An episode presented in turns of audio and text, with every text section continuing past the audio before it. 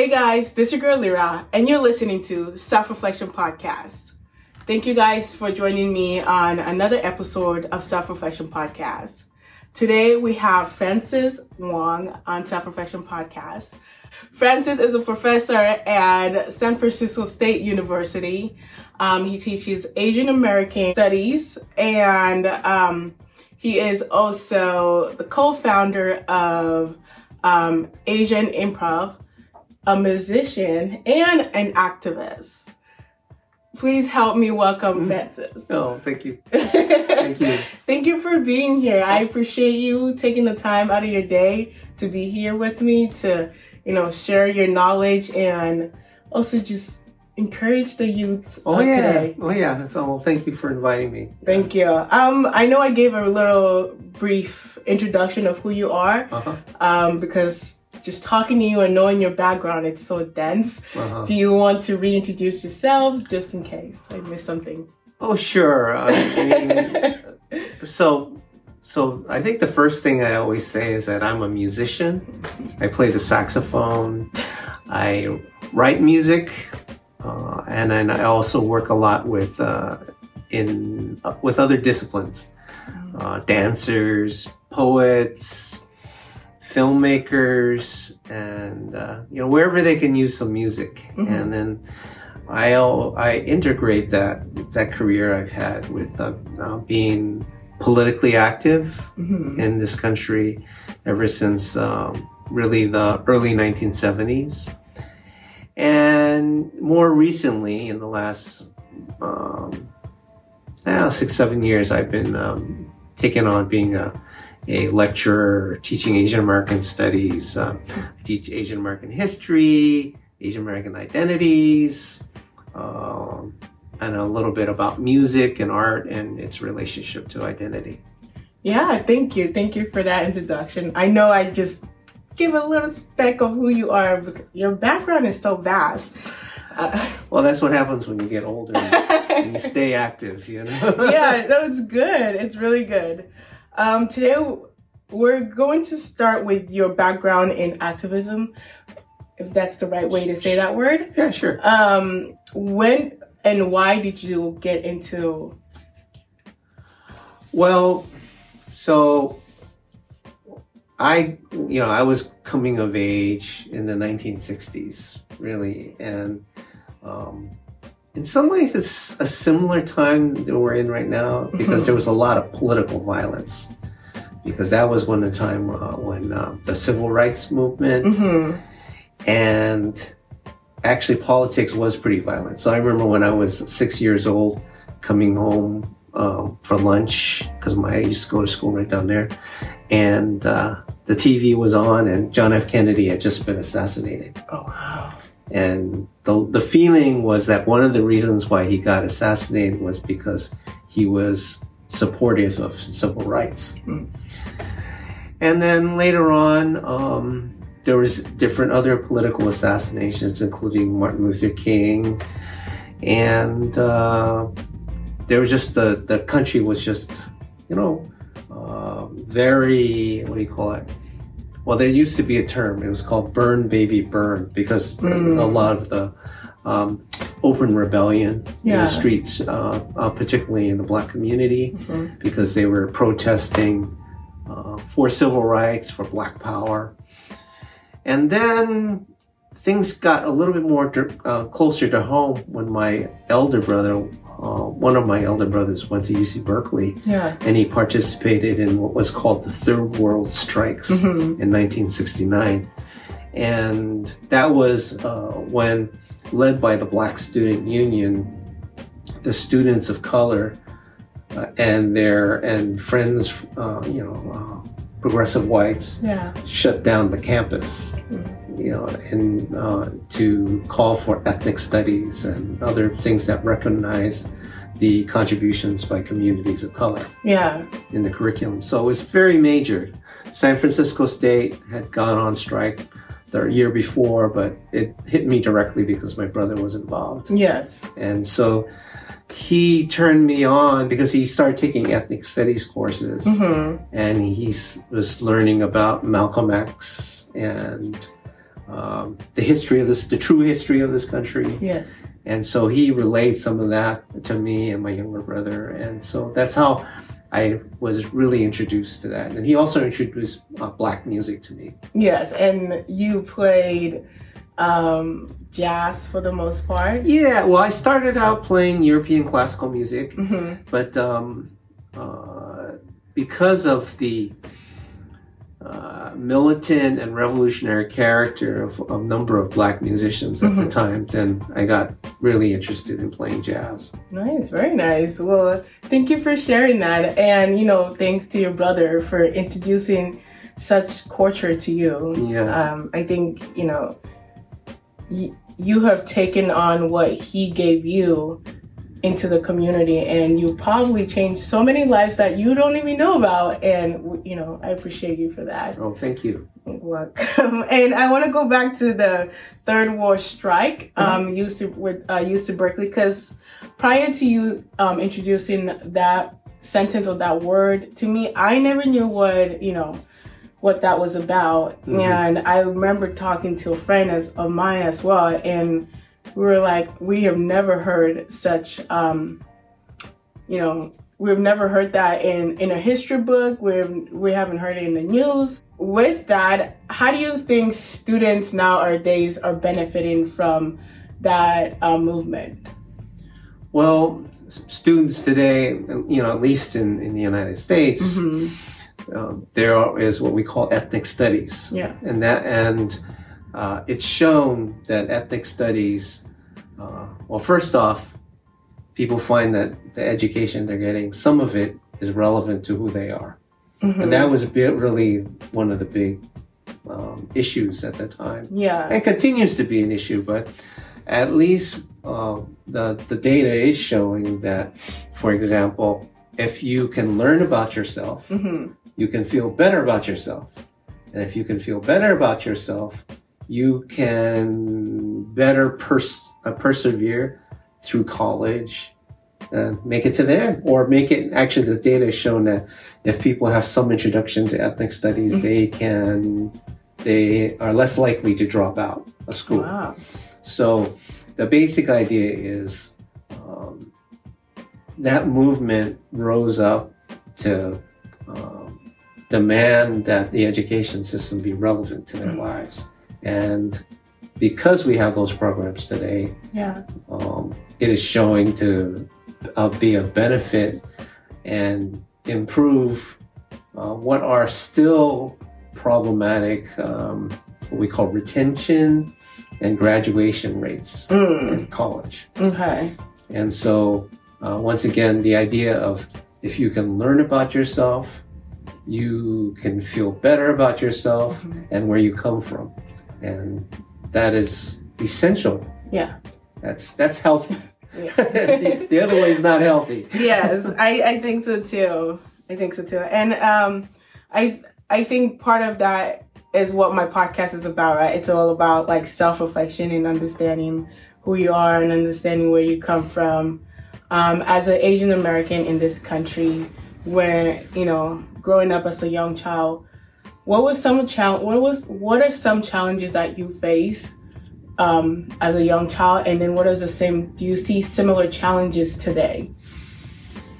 Well, I think that, um, well, one of the things that stands out is uh, my parents were immigrants, Mhm. and even though they had uh, very good language skills, they were um, they were actually afraid that if I spoke Chinese, that I would get uh, discriminated against.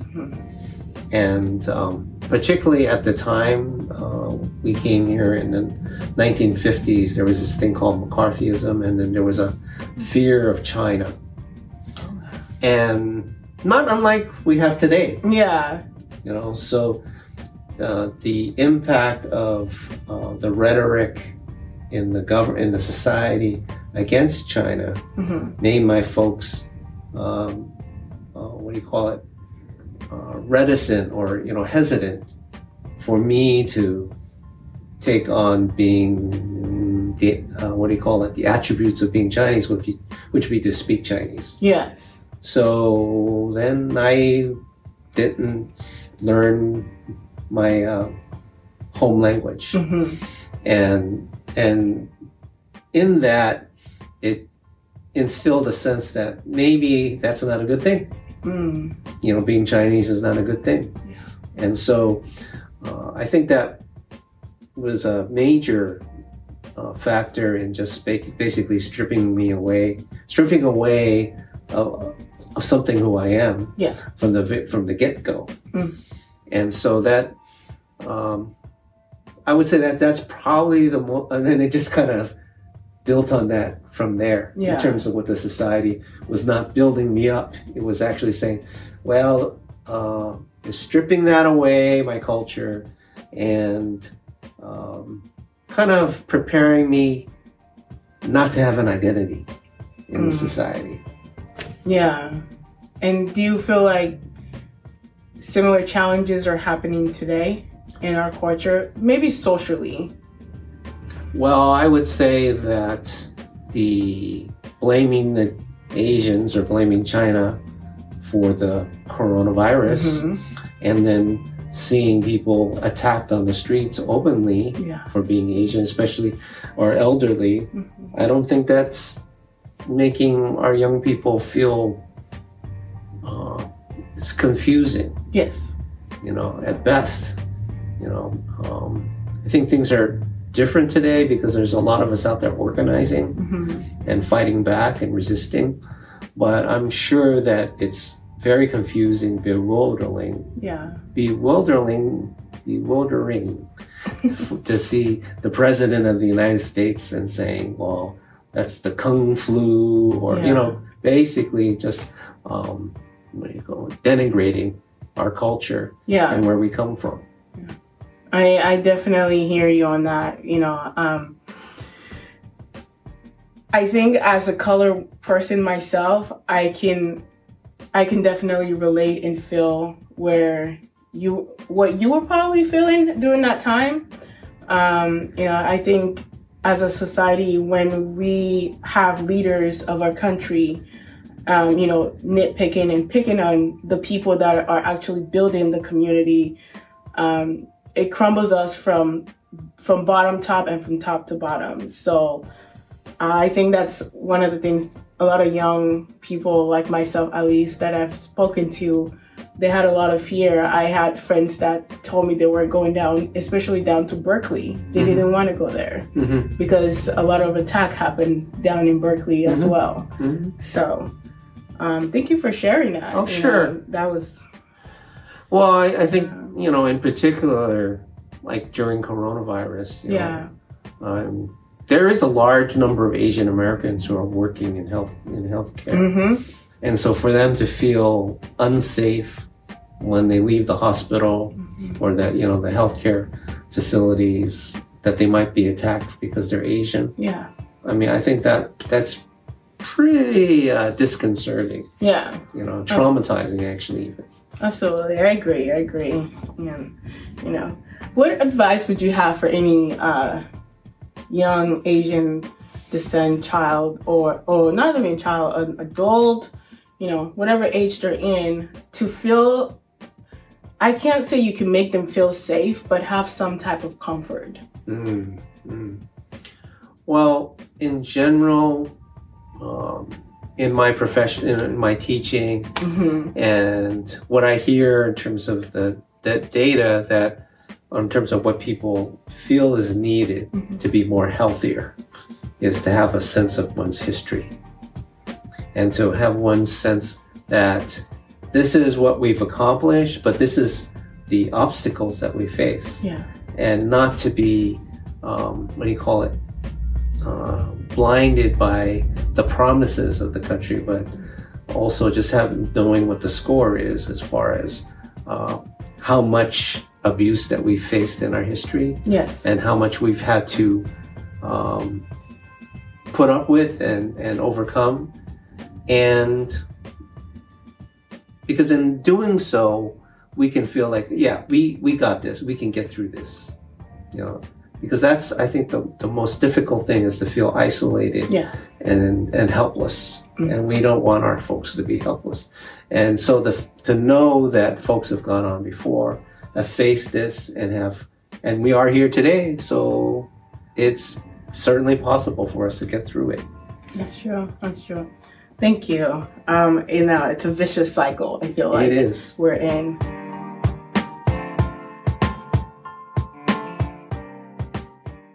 Thank you guys again for listening to Self Reflection Podcast or watching Self Reflection Podcast.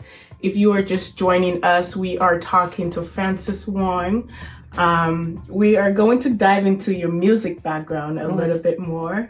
Great. Your music is about a little bit about politics for the most part. Um, why did you choose that style of music? Well, it started up um, being inspired by musicians like John Coltrane or uh, Max Roach, these um, African American masters of the music. And they were making a statement like, we are human, we have feelings, we have we have a view of the world. And to me, since I didn't grow up with that, in the sense that my parents were trying to be protective of me in, in a what they thought was a very racist environment, that um, these musicians inspired me by their work. Mm. Charles Mingus, and um, I also knew that uh, Malcolm X and Martin Luther King were also fans of the music. Yeah. So that kind of gave me a certain uh, something to go on, and that I should think of my music as a way to, I don't know, liberate myself and liberate the society. yeah. Oh, thank you. I actually went to one of his concert. It was pretty nice. I enjoyed myself. I think I posted a little bit of your concert on my Oh, social oh, good. media. Oh, thank you. Yeah. so it was nice. It was great music. You know, I enjoyed myself.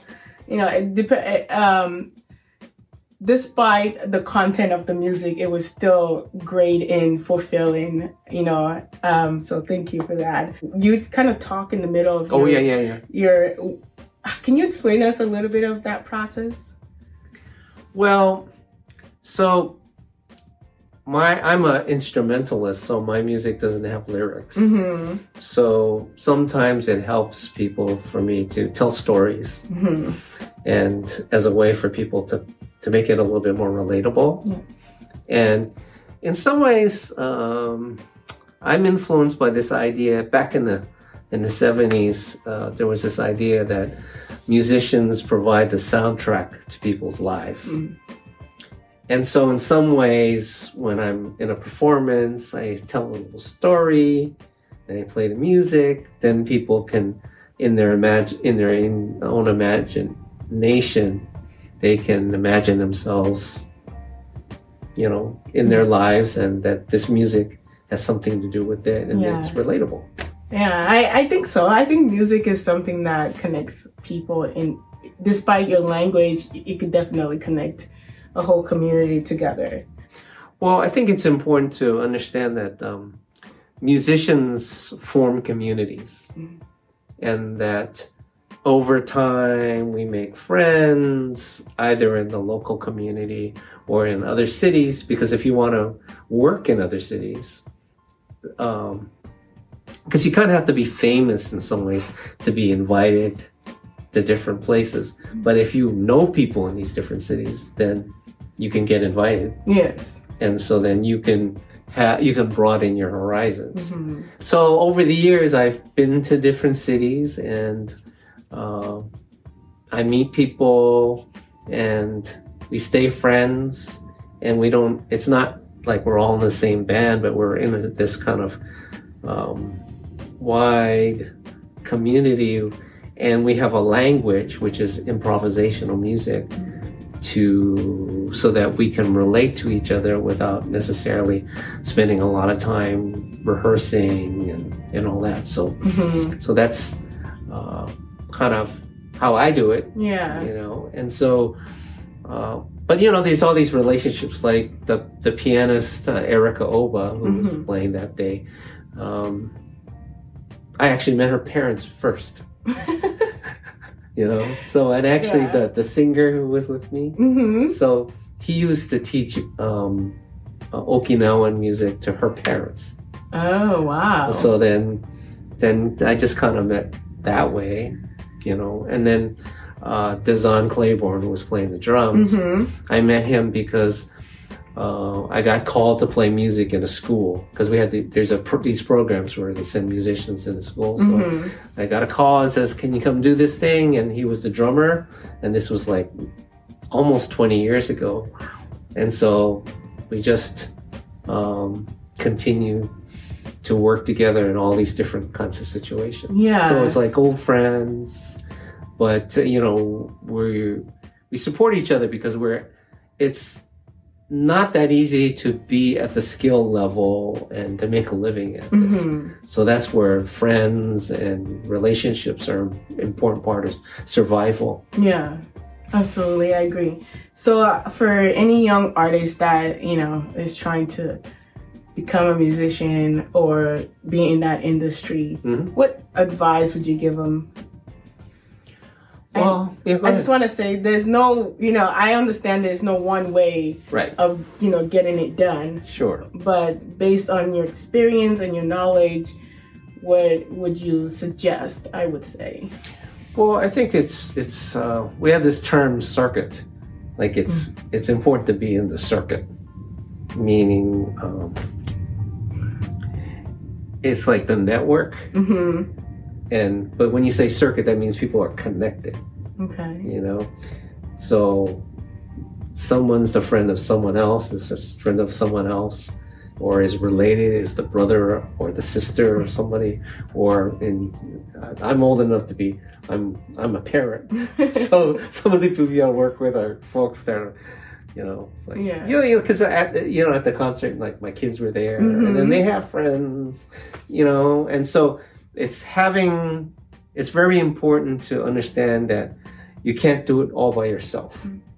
and then especially for people of color we have to establish uh, people uh, relationships with people who have an understanding of how hard it, it is Mhm. and then how we need to support each other and so that's the first thing is to learn that you don't do it by yourself and you, one needs to get good at relating. I mean, everybody has different styles. You don't have to be an extrovert. You can be an introvert, but but you still have to have this ability to kind of connect with people, Mhm. you know. So uh it's important, especially since there aren't that many of us who are going to get famous.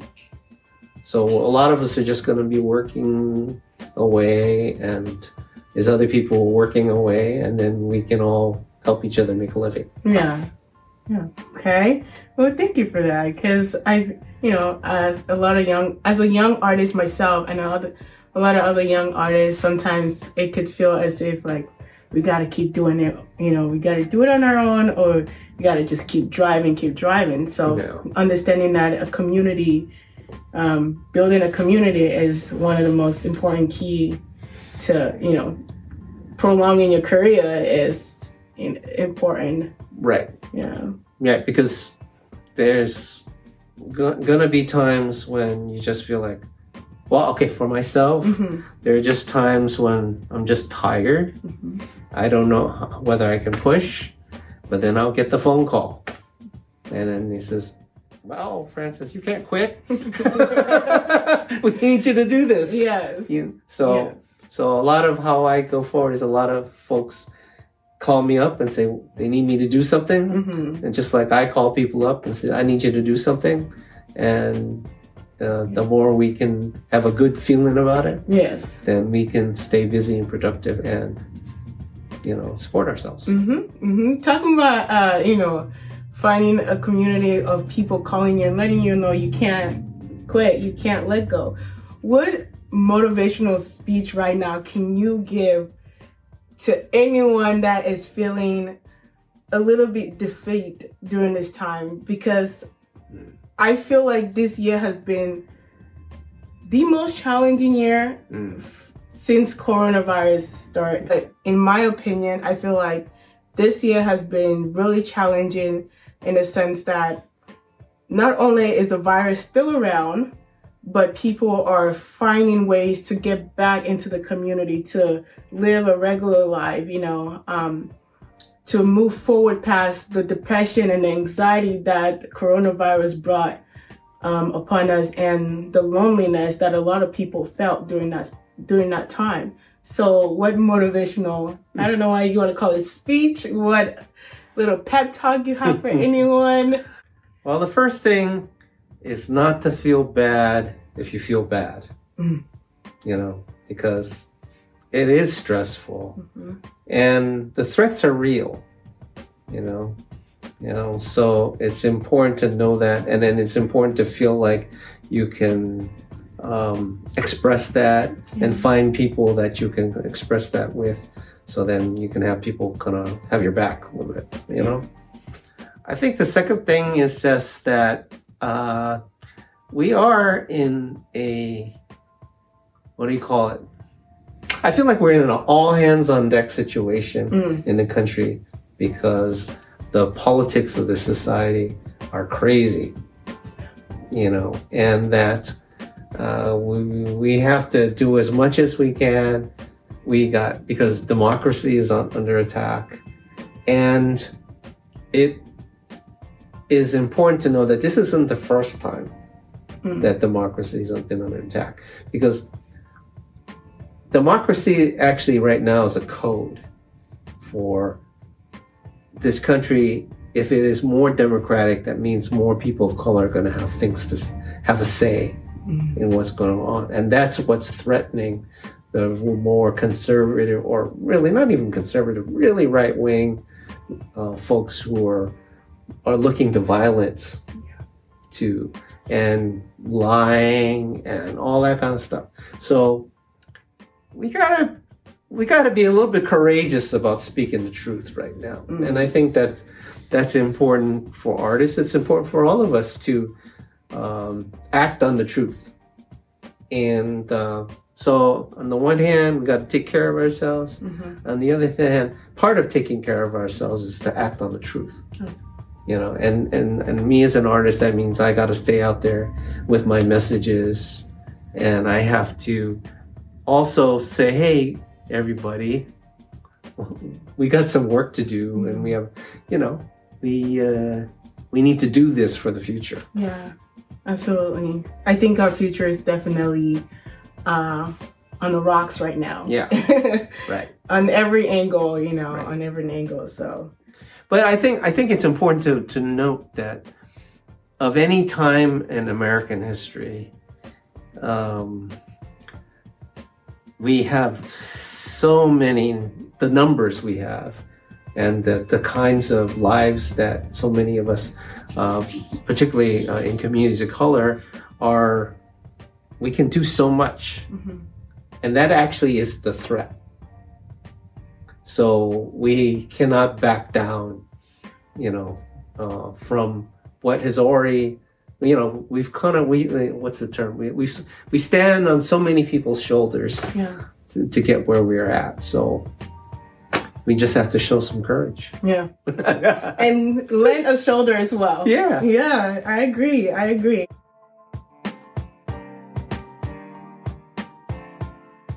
Thank you guys again for watching Self Reflection Podcast. Um, if you were just joining us, we are talking to Francis Wong.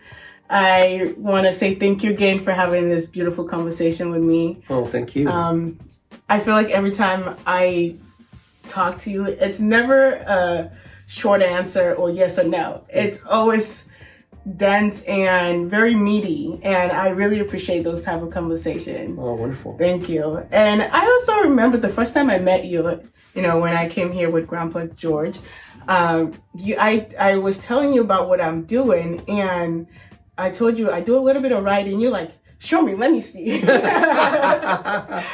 I whipped out my writing and I started showing you and you're like, wow, this is really good. You know, you tell a good story, that, that. And, Yeah. And I want to tell you thank you for that because when I showed you that, I was in a really odd place with my writing. Mm. I think I was, I wasn't not like I didn't believe in myself and in my writing, but I I had lost my creativity, Mm. and I felt like you just saying those encouraging words, those positive words, kind of let me know that okay, Lira, you're doing like you know you're doing what you're supposed to be doing. Mm, So I mm, want to say thank you for that. Oh. Yeah, I never fully like you know told you how that made me felt, but I really appreciate you telling me those kind words. Well, thank you for saying that. Thank you saying that. thank you, thank you. We're gonna dive into your personal life a little bit Mhm. more. Um, how did you find your voice coming from an immigrant family? Mm. Knowing that, um, you know, mom and dad wanted you to be a doctor. So, how did you find your voice, you know, doing what you do now? Because I think you're supporting a lot of people, still helping the community Sure. um, in the same way as a doctor would, in, Mm. in my opinion, just in a different way. right. Yeah. Well, I discovered, well, first off, particularly in my uh, generation, there weren't a lot of, uh, well, I had no direct role models within my community. And so the idea that I could, and also at, it was also at a time when we were as Asian Americans, we were just starting to define ourselves Mhm. because let me see. It wasn't until 1968, and, and when a young a group of young people, uh, Asian Americans, we weren't even called Asian Americans at the time. We were called Orientals, and Wow. so so we could be call ourselves Chinese or Japanese or Filipino or Vietnamese or you know Korean, but we hadn't developed this idea that we could be we should try to come together, take on a label like Asian American at that Mhm. time, and so that we can have solidarity with each other, Yeah. and also that we could have solidarity with Chicanos, uh, African Americans, Native Americans, and uh, so, and then to to see that music could be a way to do it, hmm because otherwise, when I was growing up, you know, I took music lessons. I played in orchestra or band, and uh, it was great. But I was um, playing other cultures' musics. hmm So the idea of that I could possibly follow, like the folks I talked about, like John Coltrane, to uh, statement, make a statement about who I am, hmm then then the, the light bulb went off that oh um, that would be a reason that would be something that I could contribute that nobody else besides me could contribute Yeah. in terms of you know there's so yeah.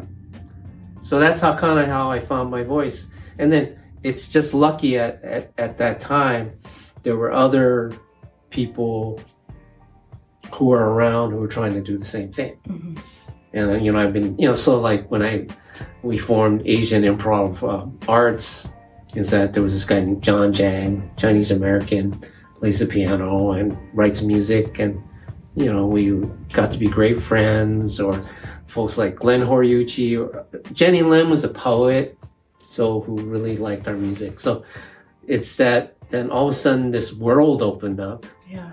that not only was a uh, I got to participate in, let's say, the jazz community, Mhm. but I also was able to have a, a an identity within that.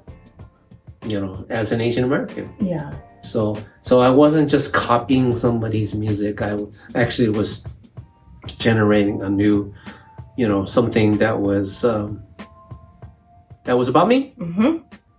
Yeah. And then, so I think that's kind of how I found my voice. hmm And so providing that space to others, you know, because a lot of it's just encouraging people because the society really um, uh, beats beats us down. He definitely knows how to. I would say that.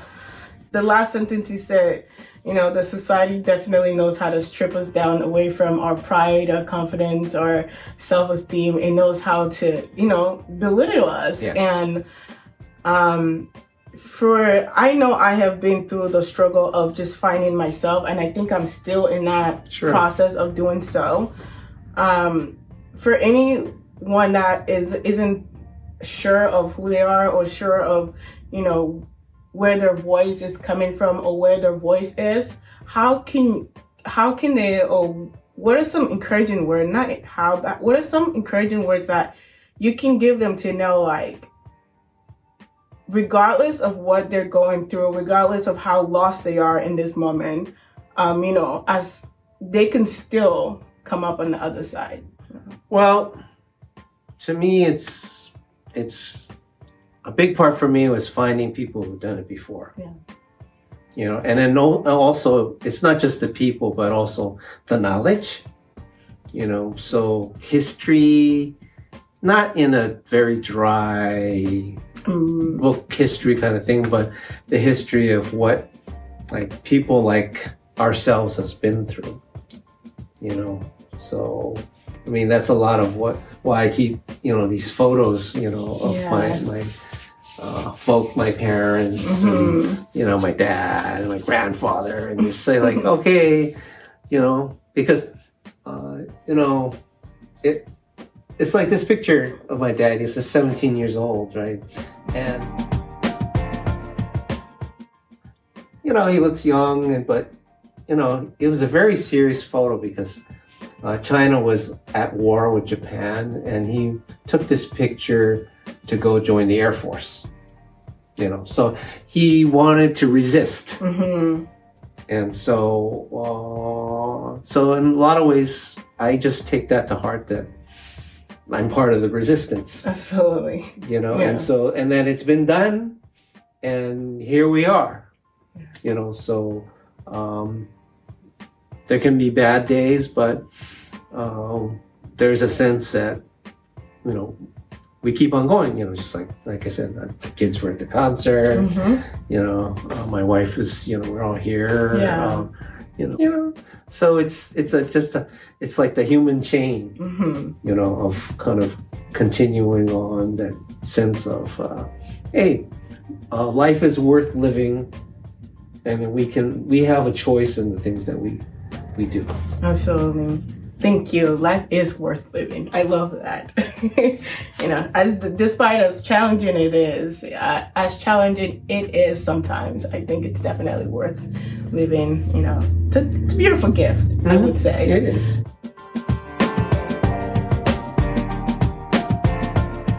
and we're gonna bring it into your sleep cycle because I know a Oh, lot okay. of people struggle with um, the same thing that you do, insomnia.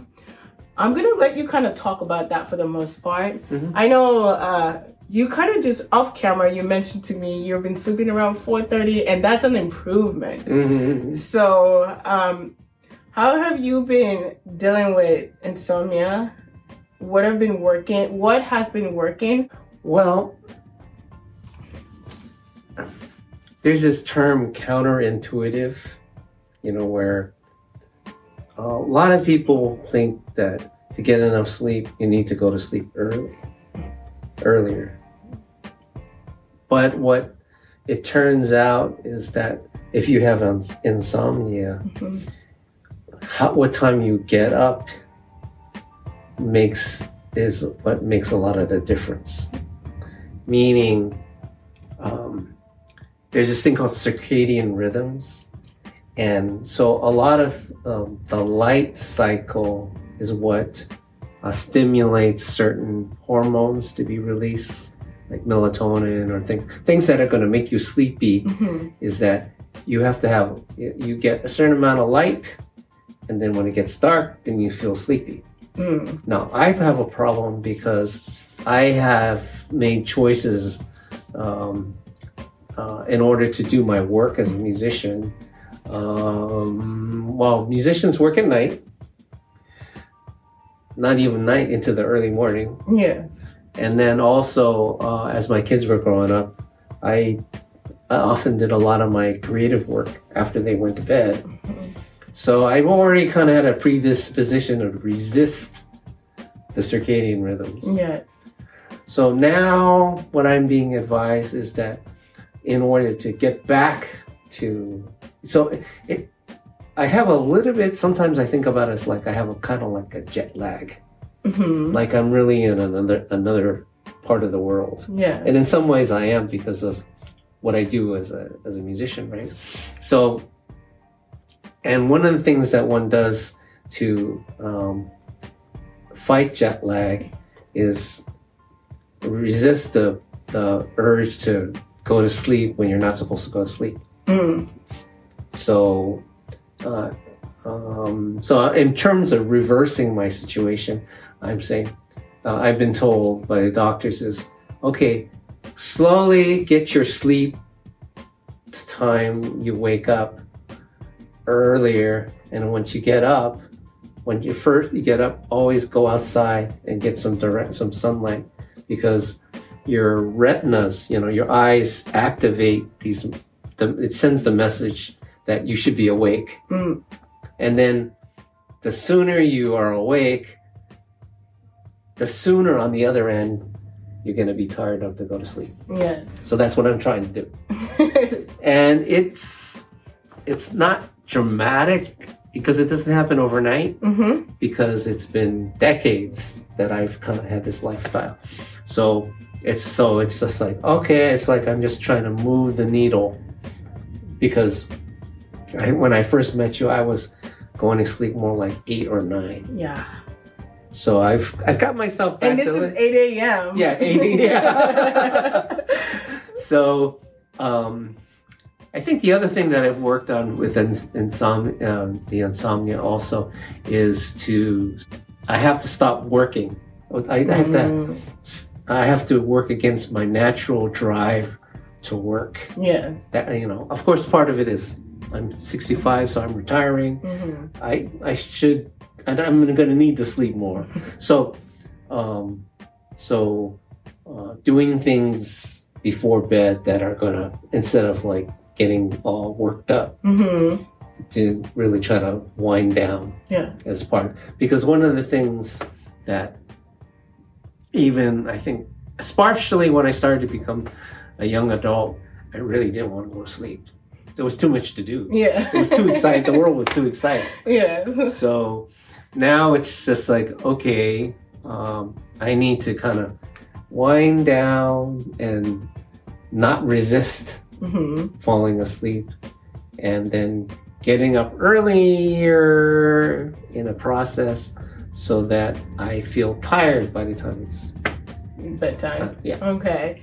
So, um, what are your, do you have um, routines of winding down for, you know, maybe somebody else lis- listening to this podcast episode might be struggling with some insomnia and looking for some ways to Yeah. fall asleep as well. Well, so I changed my TV watching habit. Mm. You know, later. I mean, so instead of because I really like procedural crime dramas.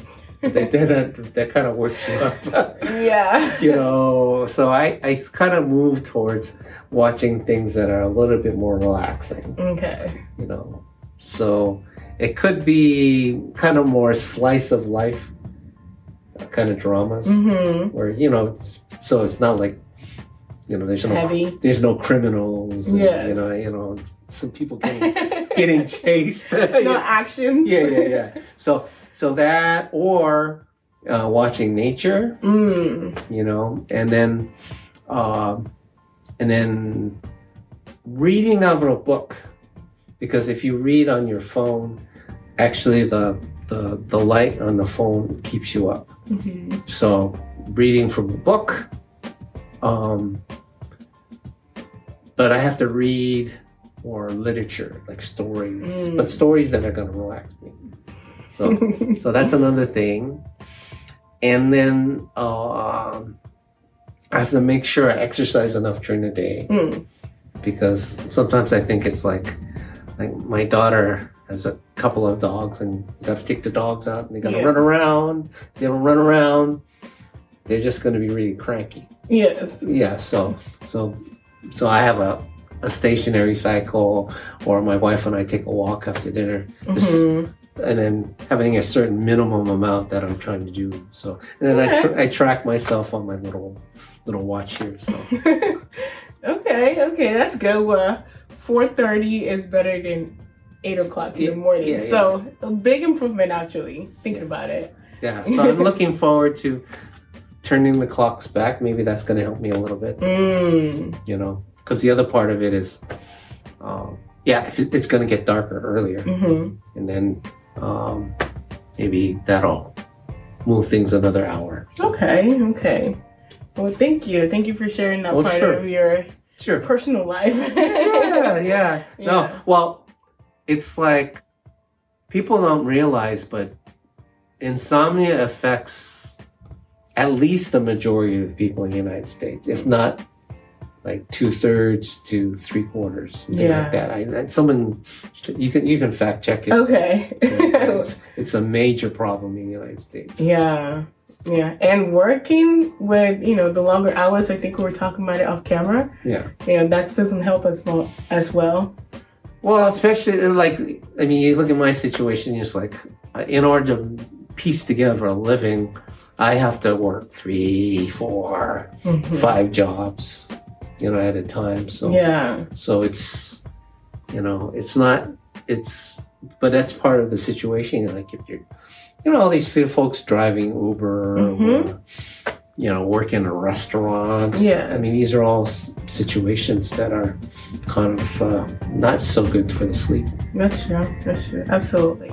Before we end our podcast episode for today, um, I want you to share a little bit more about um, your company, um, Asian Improv, hmm um, and what you guys do. hmm Okay, so I have a company called Asian Improv Arts, and the improv. Sometimes people confuse it with improve, but Mm. it's really improv, meaning improvisation. But a lot of times when people think improvisation, they think we're comedians, but we're musicians. so it's more from mu- uh, the improvisational approach to music. Mhm. And we started out as trying to amplify the uh, voices of Asian Americans making music in whatever genre, and particularly in the jazz field. Uh, over time, we've branched out to work with dancers and writers and filmmakers, and with an emphasis on uh, supporting leadership Mm. by because uh, as an artist one of the main ways in which one can make a well in order to get to make more and more ambitious work and to make a living Yeah. is actually working with teams of artists so the idea of leading teams of artists Mhm. is an important part of what we try to support. And that's so that's why we provide a certain amount of mentorship, um, um, advice on, like, say, okay, so these are the way, this is where the money is, and these are the things that you need to do in order to, to access that money and those resources. Because it's not just money. Mhm. I mean, there's um, what we call, uh, you know, resources like venues, uh, how to use social media, you know, all these different things. And so, Asian Improv really, our mission is to really build a network, this network that we have of artists supporting each other, but also not just artists, you may have scholars, who, because that's an important part of, of um, like, uh, uh, promoting the importance of Mhm. our work. You know, so we got professors like myself saying, "Oh, like you know, I have artists come into my classroom and I tell the students, well, this artist is doing interesting work." Yeah. You know, so we have scholars, and then we have folks who work in funding and business, and so have this network of support that um, can make it more possible for more artists to make a living, but also our particular mission has to do with social justice Mm-hmm. and racial equity. So, and in that sense, we're somewhat unique because we Yeah. still don't have enough organizations who are truly working for racial equity. Absolutely. I mean, people, there's a lot of people trying, mm-hmm. maybe not a lot, but there's people trying. But then, you know, we have a track record, record of being actually in the fight, yes. you know, for quite some time. Yeah. Yeah, 35 years. So, Wow. Yeah. So, um, do you guys have a social media? If anyone wants to follow. Yeah. um, So um, look for I think at Asian Improv okay. on Instagram, Yeah. and uh, we're also on Facebook. Mm-hmm. And um, I have a, my personal um, handles Francis Wong SF. That's my Twitter handle. Mm-hmm. Follow. and um, you know I'm also on Facebook too. So Yeah, yeah. And as we come close to, you know, our interview, um, my podcast is somewhat similar, somewhat related to mental health as well. mm, And this is a question that I kind of ask almost everyone, if not everyone that comes on. sure. What do you do to uh, take care of yourself and of your mental health? Well, so this is a, you know, I'm in an interesting place, you know, because like you, I met you through my father passing away, and he had dementia. Yeah. So, uh, and I'm, you know, I'm in my 60s, so trying to think about how to deal with. Uh, in some ways, there's certain inevitability about. Um, you know, becoming mm, frail or something like that, and and and then there's a certain like one has to keep up the spirit, Yes. And so there's different things that I know I'm trying to do. Um, so I'm make sure. See, before I practice music because that's kind of my job. Yeah. But now I am carving out uh, practice time just to keep my mind sharp. Mm. You know, so I've so okay. So my parents, my dad, and my mom were into uh, French music. So a lot of songs from the uh, post World War II, Mhm. and so I've been trying to memorize. My my goal is to memorize 100 songs. Whoa. You know, so I'm I'm up to 10 right now. So the idea is that then I'm but I uh, I memorize the songs and I play them every night hmm and that's that's part of how I relax too. Yeah. But it also is part of like, um, because physical muscle memory hmm is you're still going to have that even if let's say some you know like my father was losing his memories and things like that but he still had his muscle memory Yes. you know so um, like even you know to the end he had very nice handwriting Mm. you know his penmanship was very good Yeah. so you know what i'm saying so it's just like staying in control of certain you know fine motor skills um, i think music is great Mhm.